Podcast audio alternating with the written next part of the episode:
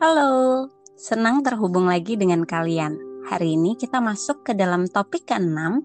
Kita akan membahas sebuah tema tentang kita selalu merasa dibiarkan sendirian saat membutuhkan bantuan. Saling mendukung adalah tiang pancang dalam hubungan yang sehat dan kuat. Ketika kita saling mengasihi, dalam kesulitan kita harus saling mendukung. Sebaliknya, jika salah satu atau masing-masing tidak pernah ada ketika orang lain membutuhkan, ketika teman, sahabat, bahkan pasangannya membutuhkan bantuan dan dukungan cinta, ada kemungkinan orang tersebut tidak menjadikan dirinya bagian dalam sebuah hubungan dan hanya mementingkan diri sendiri. Pengabaian menyebabkan kesepian, dan kesepian adalah racun dalam hubungan. Orang yang kesepian mudah mengalami depresi dan putus asa. Tetapi lagi-lagi, bukan hanya dalam hubungan berpasangan atau dalam persahabatan, dalam relasi hidup sehari-hari bahkan dengan diri kita sendiri, kita sangat mungkin merasa kesepian dan sendirian. Kali ini kita masih akan membahasnya dengan Tata. Tak, menurut kamu selalu dibiarkan saat membutuhkan bantuan. Ketika orang lain merasa kesepian, di mana letak kesalahan yang harus diperbaiki? Kalau menurut aku ya, ada dua nih, kita dibiarkan sendirian saat membutuhkan bantuan itu ada dua arti, ada dua makna. Yang pertama, secara literal gitu, benar-benar kita udah minta tolong sama orang lain, tapi nggak ada yang mau bantuin kita. Dan yang kedua, kita merasa kita butuh bantuan, tapi kita nggak reach out ke orang lain. Kita nggak minta tolong ke orang lain, kita berharap orang-orang di sekitar kita akan peka gitu. Kita berharap pasangan kita akan peka, kita berharap teman-teman akan peka bahwa kita lagi butuh bantuan. Padahal kenyataannya kita yang mengabaikan diri kita sendiri gitu, kita nggak mau minta tolong, merasa diri kita baik-baik aja. Nah itu kan bisa bikin kita kesepian juga gitu. Mungkin kalau aku ada di titik yang kedua gitu ya, kalau sehari-hari gitu.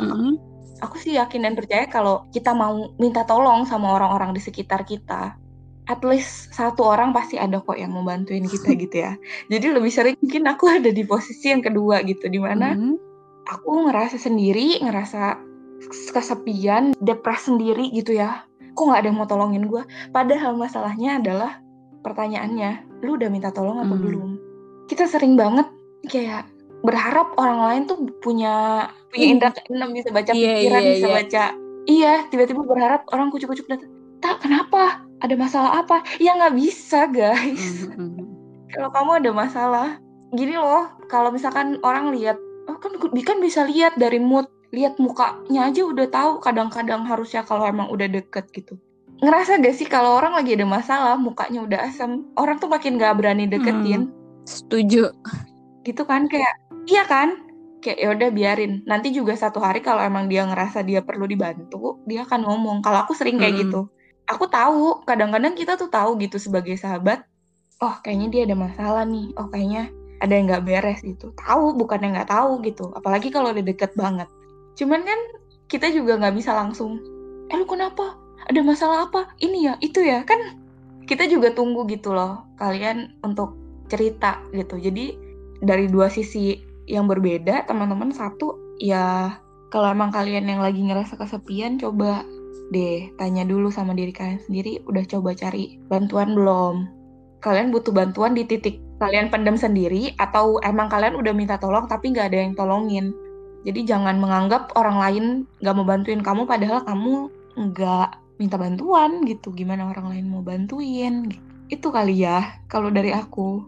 Iya, benar banget. Jadi kita sendiri harus sadar, orang lain tuh nggak maha tahu. Ketika kita butuh pertolongan, ya kita ngomong. Tapi kalau ternyata orang terdekat kita nggak bisa bantu, ya mungkin kita harus cari bantuan yang lain. Gitu. Nggak bisa nuntut orang lain juga untuk menyelesaikan setiap masalah kita.